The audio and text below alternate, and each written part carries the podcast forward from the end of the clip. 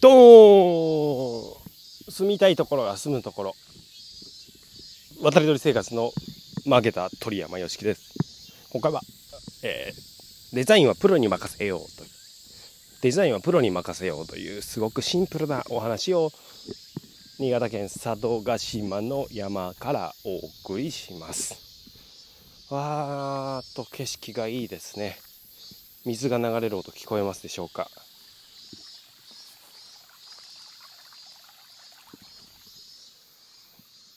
そしてセミの声とねはいの中からお送りしますがもうねすごくシンプルであのデザインを素人がやると、えー、大損害が起きるよということですね。これって結構気づけないんですけれども、うーん、気づけた方がいいよねっていうことですね。あの、と思ったきっかけもですね、あの、ツイッター上でですね、あの、電子書籍の表紙を2択ですね。2つ選んで、2つ写真載せて、どっちがいいと思いますか？ってアンケートを取ってる方がいたんですね。で、それをパッと目に入った時に、えー、僕はどちらもめちゃくちゃダサいなって思ったんですね。すごくザ素人っていうのでその本があのいい本だと思えないその時点で。っていうことで人に例えるなら見た目とか服装とかで不潔めっちゃダサいなこの人。っていう時にその人が作るもののセンスってそのレベルって類推されるじゃないですか。いやもしかしたらめちゃくちゃいいかもしれないですよ中身がね。だからめちゃくちゃ素敵な中身持ってる人でも見た目が不潔っていう状態だとまあなかなかねその中身を知ってもらおうってならないですよね。はい。なのであの、まあプロに任せるっていうのが第一の選択肢であると。最近は自分でできるねツールが自分でデザインできるツールがねキャンバーとか生まれてきてるので自分でやれちゃうがゆえにやっちゃうというか、うん、うん。まあ昔難しいツール使わなきゃできない場合はむしろもうできないから任せようっていう発想がね結構あったと思うんですけどできちゃうからこそやっちゃうっていうやっちゃうことによる事故っていうのがまあ、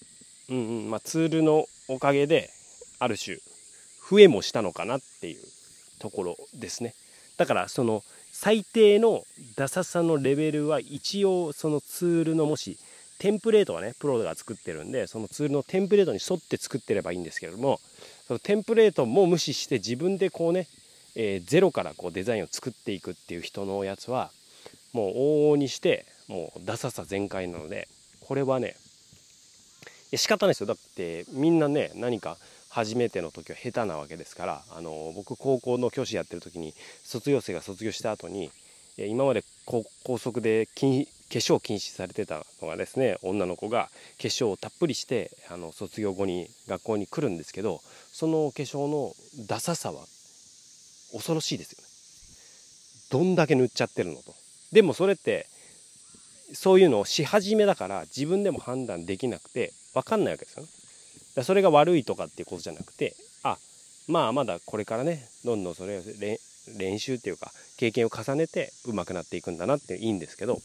その世に出すもので売ろうとしてるのであればそれ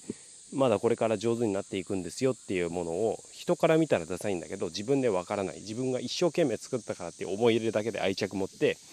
これがいいでしょう。いやどっちがいいかなって考えてるけどいやどっちもないよと。基準値超えてないよっていう。場合があるので、まあ、ここはプロに任せる。でプロに任せるにしても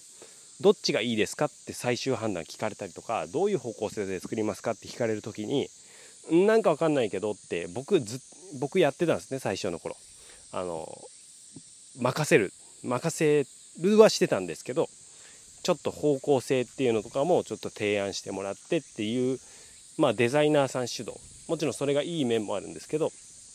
えー、ディレクションする上ではね自分がこう審美眼を持って判断しなきゃいけないのでその時に、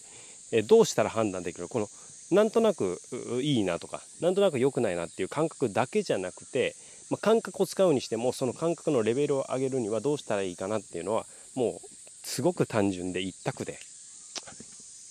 ズバリ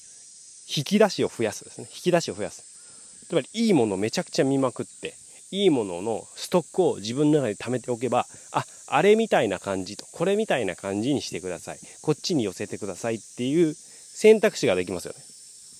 だから何もない状態でなんとなくこっちがいいなとかなんとなくこういう方がいいなじゃなくてあえーと、この商品は男性向けだからあのデザインあのうまくいってるデザインのここの要素をこう真似ましょうとかっていうこう真似真似真似を、えー、重ねていったらその1個だけ完全に真似すると同じものになっちゃうんで、え、そっちのでいいものを真似真似真似っていうのを組み合わせることで組み合わせで新しい真似た結果の新しい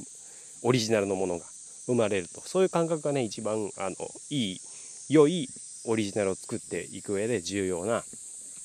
えー、考えであり方法かなと思います。これは再現性が高いので自分の中にストックを持っておく。なので普段からねストック増やすっていう意識でいろんなものを見て、まあ、街中で買う看板見るのもそうだし、えー、電車の中の長釣り広告見るのもそうだしテレビで CM 見るとか、えー、ネットでね広告見るとかその時にあこれはこういう人に向けてて、えー、いいな良くないダサいなとかねあのもちろん失敗してる広告も流れてくるので、えそこはね、え目にする全ての広告が素晴らしいってことじゃないのでそこの、うん、フィルターは必要なんですけれどもそういいなって思ったものを貯めていくでウェブ上だったら僕あのいいなってその使い方いいなって思ったのはピンタレストですね。ピンタレストっていう画像をどんどん貯めて自分のボード作れるやつがあるんですけど、それで男性向けのデザインでこれがいいなって貯めたり、女性向けこれがいいなって貯めたり、オーガニック好きにいいいいデザインだなって貯めたりしていくストックをね、こう自分の中でピンタレストを使って貯めるとすごくいいなと思います。だからその時にじゃあ男性向けのデザインしたいって時に男性向けのこう貯めてたやつをこう一回バーって振り返ってあなるほどねこういう方向性ねと。でまあ男性向けっつっても年齢とかを分けてたりとか、えー、あるのでね好みで分かれてるとかあるのでそれでこう大体の方向性を決めてじゃあこういう方向性でいきます。でもうちの商品のコンセプトはこれなのでっていう方向性かけるコンセプトっていうのを提示することでデザイナーさんに任せる際もあるいは、まあね、自分で磨いてどうしてもやっていきたいっていう場合でも基準値が持てるとねあのそんな大外れする。自分はいいと思ってて周りからダサいと思われているみたいな痛いことにならないで済むのでえー、こう基準値をね引き出しを貯めて基準値を自分の基準値を上げていくというのは重要だなと思いました、えー、今回以上です、えー、デザインやプロに任せよう。デザインも見た目で、え判断されちゃうのでそこめちゃくちゃ重要なので超こだわるといいと。僕もデザインのレベルをその自分でデザインするっていうことじゃなくてデザインのディレクションとか決定ですね。の審美眼のレベルを上げるっていうことで、えー、まだまだまだまだね引き出し増やしていきたいないろんなものを見ていきたいなと思いました、えー、お互いねより良いデザインより良い商品サービス価値を世の中に届けていけたら幸いです。無知を武器に今日も一歩成長を楽しんでいきましょう。Thank you for listening. You made my day. 新潟県佐渡島の山の中から鳥山よしきがお送りしました。See you next time.